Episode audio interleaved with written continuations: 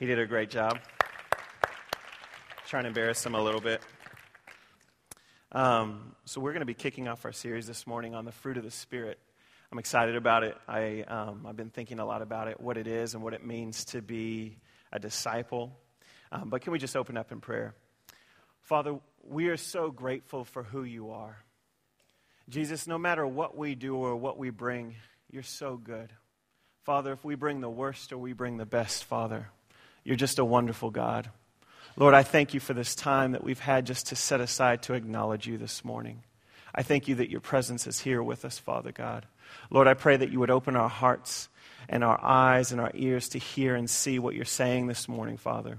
Lord, I pray that your people would be encouraged this morning. Lord, we just commit this time to you, Father, and let your word speak this morning. In your mighty, mighty name, amen. So I can't claim to have done anything too special for Valentine's Day yesterday either, but Angie and I went and saw the movie Selma, a really powerful movie. It's about the civil rights movement. It follows Martin Luther King Jr.'s, one of the more significant things that he did. It wasn't a very romantic movie, though, so I guess I failed in that regard. But I wanted to start off this morning by reading the passage, Galatians 5:22, the fruits of the Spirit. So it says, "But the fruit of the Spirit is love, joy, peace, patience, kindness, goodness, faithfulness, gentleness, and self-control. Against such things there is no law, and those who belong to Christ Jesus have crucified the flesh with its passions and desires." So first up in the lineup this morning, we have love. Now, there's a plethora of things that one can discuss when it comes to love. Yesterday, a whole day was set aside for people to just celebrate love in Valentine's Day. And I was thinking about it. When you have a God that is love, it's almost like you have to, in 25, 30 minutes, summarize and quantify who God is. So I'm not going to try and do that. But what I am going to try and do, hopefully, in the next 25 minutes, is take a step back, and what I hope we can do for each of the fruit as it comes along, to reflect and examine and think about what the fruit of love is in your own life. It can be so easy to have love become something that's out there, but I want us to look at it in our own lives. And specifically, in particular, how are you loving those people that you're around every single day? I was reading Screw Tape Letters recently, and C.S. Lewis talks about one of the dangers of the human condition. He talks about how easy it is. He's specifically referencing someone that's going through World War II. And this guy that he's talking about has all this hatred and malice and fear and rage against the enemy who was coming against England at the time. And yet he has also at the same time, he has these feelings of compassion, of love for his fellow man and patriotism and thinking, hey, we're going to get through this. But he said the human condition is so easily to slip into this. All those feelings of love that you have go out to the wider circumference where they're not helping or assisting anyone. You feel like you're loving and you're just, oh, I wish my mankind this better thing. And yet all those feelings of rage and anger and malice tend to be directed towards the people that you love the most. And so I thought that was so fitting, even just as we're looking at this, that I hope that when we're looking at a topic like love and the fruit of love in our own lives, it's not just that we know that we love people, that we hear about Christians that are suffering and we feel such compassion for them, and yet we don't examine the fruit of love in our own lives between our spouses, between our children, between our coworkers, and we're irritable and things like that doesn't go checked to a certain degree. So my hope is that we could look at that. We're also going to look at some examples of love in the Bible and also touch on the reason of why we love. John 4:16 says this, "So we have come to know and to believe the love that God has for us. God is love, and whoever abides in love abides in God, and God abides in him." And then 1 John 4:19 says, "We love because he first loved us." We love because he first loved us. I want to tell you a quick story about my mom. I told her I was going to tell it, so she's already in the know. But there was never one time, I can't even recall one time that I told her about when I was growing up, when somebody had given me a hard time, or I'd gotten some unkind comments or actions from my peers or anything like that. And I'll tell you why I didn't tell her. Because I believe in my heart, and I still believe in to this day, that she would go for them hook, line, and sinker. You wouldn't be able to stop her. I knew that she had absolutely no fear when it came to her kids being in trouble, no matter what was in the way. Can you put up the next slide for me? It doesn't matter if it's that guy right there. It could be a 6'5", 300-pound American football player, and she would have taken him down. I believe she would have given her all in protecting her loved ones. Hence why I never told her anything, because I truly believed that one day I would go to school, it would be lunchtime. You know how there'd be big fights in the middle of the field, and you'd see all these kids gathered around. I'd walk over, and I'd see my mom in the middle of there fighting one of my peers. I really believe this. So I didn't go anywhere near telling her about it. And I think she would have won, too. I don't know. I would put my money on her. She loved her kids so much that she had no fear of any circumstance when it came to protecting them. 1 John 4:18 says it this way. There is no fear in love, but perfect love casts out fear. I think I could begin to understand this verse a little bit as I saw the lack of fear in my mom when powered by her love for us. I think, as C.S. Lewis suggested, one of the major hurdles to loving is fear. It can be fear of inadequacy. It can be fear of rejection. It can be fear of, I don't know if this is this going to last forever? It can be a lot of things. But there is no fear in love. I would hope that this morning we can take some time to exchange any fear that we might have for love. And as we're going through each of these weeks, I would also hope that even the title of the series can kind of ponder in your mind, am I fruitful or fruitless? As we're on this journey of the Great Commission in Matthew 28, go and make disciples. I would suggest that this passage in Galatians is a litmus test to see how we are doing and what a disciple looks like. John 15:8 says this, by this my Father is glorified, that you bear much fruit, and so prove to be my disciples. We want to look at how we can sow, how we can grow, how we can cultivate and enjoy the fruit in our lives and the lives of others, from love to patience, from joy to self-control. That last one's not as fun. The journey we're on is to pursue becoming disciples of Jesus in our community, in our church, in our families' lives, in our own personal lives. My hope is that we're going to start looking at what are the right seeds that we're sowing.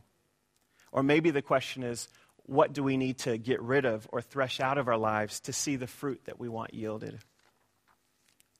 The Christian author of the book Blue Like Jazz, Donald Miller, some Hollywood producers found out about his story and they wanted to make a movie about it. And so they came and they spent some time with him, and they spent a couple days with him just getting his story. Day after day they'd write it down, and so at the end of it they gave him a script of his story, and he read it and he said, this has nothing to do with my life whatsoever. And he asked them, why did you change it so drastically? And they said, your story's way too boring. We can't bring that to any kind of movie. We had to spice it up in a major way. They said, the reason why we're not going to do it is because any major story needs conflict, and you don't have enough conflict. So I think he went from having had one girlfriend to 6, and they went through his life and they changed it all. And they said, the more conflict, the better. Now, if that is the case, the Book of Ruth has to be one of the better stories ever told. It doesn't set you up with any nice intros and give you some character development as you walk in. By verse 5, 3 out of the 4 original starting characters are already dead. Only the mother of the family, Naomi, is left, having been forced by famine from her country, her home, and everything she knew. She's now left with no husband and no children. She's so downtrodden that she declares she doesn't want to be called Naomi anymore, which means pleasantness, but she wants to be called Mara, which means bitter. I think the majority of us have gone through times when we can identify with that we're in a place where we have nothing to give and nothing to offer, at least we feel that way. But Ruth's response right here is so powerful. She shows such an amazing picture of love. She says, so Ruth 1, verse 16, do not urge me to leave you or return from following you. For where you go, I will go, and where you lodge, I will lodge. Your people shall be my people, and your God, my God.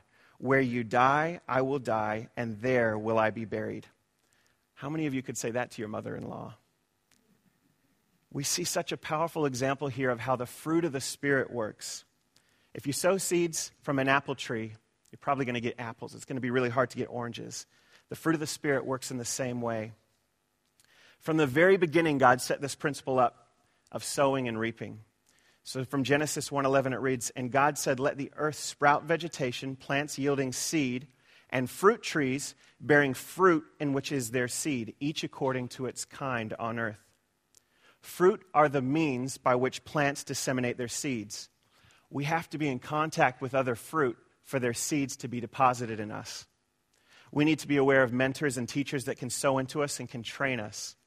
Not any of the fruit is going to grow in you by willing it to grow or trying harder in and of ourselves. But as we learn through each experience that comes our way, we'll then see the fruit blossom and come to life. I was talking with Andre Muller about this very topic this past week, and he was sharing a story about a friend that's learning fly fishing. And he said his friend can't learn fly fishing through a book or through a how-to DVD or just wishing that he was a better fly fisher. But he went down to the South Island and he spent time with a master of fly fishing. And he said the only way to master, there's a special flick of the wrist or something like that. He said the only way to master that is to spend hours just watching and spending time with the person that had already mastered that. That is the way that it produces growth. We also see this principle in the story of Ruth. Naomi had obviously loved her daughters very, very well. She had sowed the seeds of love, evidenced by the fact that her daughters-in-law wept when they were going to be parted. Naomi had sown and taught Ruth how to love, and the seeds found in that fruit were coming to blossom in Ruth as she now returned that love in a most powerful way. The love that we experience in either giving or receiving is always an opportunity to point back towards Jesus. We love because he first loved us. All love is analogous of the love that Jesus has for us. The picture of a father's love for his daughter, the love of a bride and a bridegroom, the love of a friend. This is a love story not just between Ruth and Boaz, this is so often quoted or strung out, but this is a wonderful story of love between Ruth and Naomi that illustrates the power of where the fruit of love comes from. Love begets more love. And even looking at the principle of sowing and reaping a little bit closer, you'll see that the fruit of love between Naomi and Ruth begot the love that eventuated between Boaz and Ruth. If we want to reap a harvest of love, we want to start sowing some of those seeds of love. If you see an area of your life that is missing some love, maybe a relationship with a parent or a child, maybe a spouse or a coworker, look to start sowing some love into that situation. Unfortunately, the same thing happens with the opposite of love being fear. That if you sow seeds of fear, you're also going to reap that same crop. So Ruth is now the one who's left everything behind. She's going ahead only with the love that she has for her mother-in-law. So this brings up our second major point. Love is sacrificial. Ruth gave up all she had known to stay with her mother-in-law. Love is willing to give up all for another. 1 Corinthians 13:5 says, love does not insist on its own way. Angie and I celebrated our 6th wedding anniversary last month, and I kind of gave her a hard time and said I wanted to take her to McDonald's. And people around the office know that I have a propensity for fast food places, so Angie even believed me when I said it. And I know she loves me because she didn't get worked up or anything. She said, okay. I said, we can save some money. It can be really low-key, but I love her as well. So I went and scheduled, if you throw up the next slide for me. We went to the hippopotamus. And to eat at the hippopotamus, you have to navigate at least 3 or 4 different forks. And you also have to speak in a British accent before they let you in. It's one of those kind of restaurants.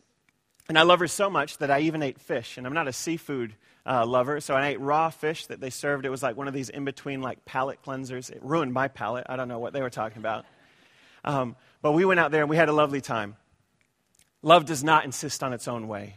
Now, I understand that Ruth gave up much more than I did, but it still gives you hopefully a clear picture of what it was. The Greek word for this kind of love is agape, the act of love of God for his son and his people. The essence of agape love is found in our ever-quoted John 3:16, the ultimate sacrifice made for you and I at Calvary when God offered up his son Jesus to take the penalty that you and I deserved. We get so moved when we hear a story or we see a sacrifice made. There are so many amazing stories that truly touch us because at the core of love is sacrifice. I think about this from Naomi's perspective, how valuable it must have been. Someone that's calling themselves bitter, that feels they have nothing, and yet Ruth was with her and would not be parted from her. Ruth reaped a bountiful harvest of seeds of love that she herself had sowed to Naomi as her love and kindness that she had sown was made known to many. So the act of Ruth's love for her mother-in-law opened up the doors to find favor and then love with Boaz. Also at the heart of love is redemption, and God is in the business of redeeming. Ruth and Naomi went from having absolutely nothing until the Redeemer came along. Ruth 2:20 says, it's referencing Boaz here. He is one of our redeemers. Boaz was able to step in as the Redeemer and claim for them the inheritance that would have been theirs had they not lost their husbands. This points once again to the ultimate love story that you and I are a part of. We had nothing, but there is good news. There is a Redeemer who has an inheritance waiting for us. God is our Redeemer in the person of Jesus Christ through his sacrifice. I would like just to invite the band up again. We're going to be wrapping up very shortly. It is so important for us as disciples to examine our fruit. John 15:8, one more time, says this, "By this my Father is glorified, that you bear much fruit and so prove to be my disciples. As the Father has loved me, so have I loved you. Abide in my love." Photosynthesis is the process by which plants and trees and fruit trees grow. Photo means light, and synthesis means putting together. So, photosynthesis literally means light putting things together. I love what this illustrates. We're the plant, we're the fruit tree. We don't grow fruit by trying harder or wanting to be more loving, but it's literally just letting the light have its way with us. The light is the thing that puts things together. We can't grow the fruit in and of ourselves, but it's the work of the Holy Spirit. It is our job to know what he's working on in us, and our role is to comply with him on what he's working on in us. Our story is always part of a bigger story. Ruth and Boaz were great-grandparents to David, out of the line of which Jesus eventually came. Our story is also part of the story as we're all sons and daughters of the King, and we can love because he first loved us. 1 Corinthians 13:7 says it so poetically. Love bears all things, believes all things, hopes all things, endures all things. Love never ends. I hope this morning that we can take time. Love isn't something that we can talk about forever. It's something that we need to challenge ourselves to go and examine what we're doing in our fruit. So this morning I pray that as we sing this song, Amazing Love, one more time, that you can just spend some time exchanging any fear for love, thinking about the things that God has put on your heart and hopefully challenged you with, that we start looking at our fruit with the people that we see every day. So as you sing with this, feel free to just ponder on that as well. Bless you guys.